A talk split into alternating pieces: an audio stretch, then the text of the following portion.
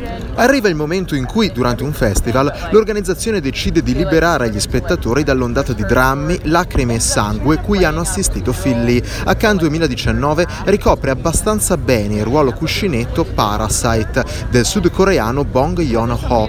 È una lunga commedia, oltre due ore, di lotta sociale e poi solo di lotta. Una spiantatissima famiglia in scombinata sopravvivenza al piano meno uno della strada della vita cerca e trova lavoro in una famiglia super ricca con villone gioiello che è personaggio lui stesso. Affidano la loro sopraggiunta buona sorte a una pietra forse magica.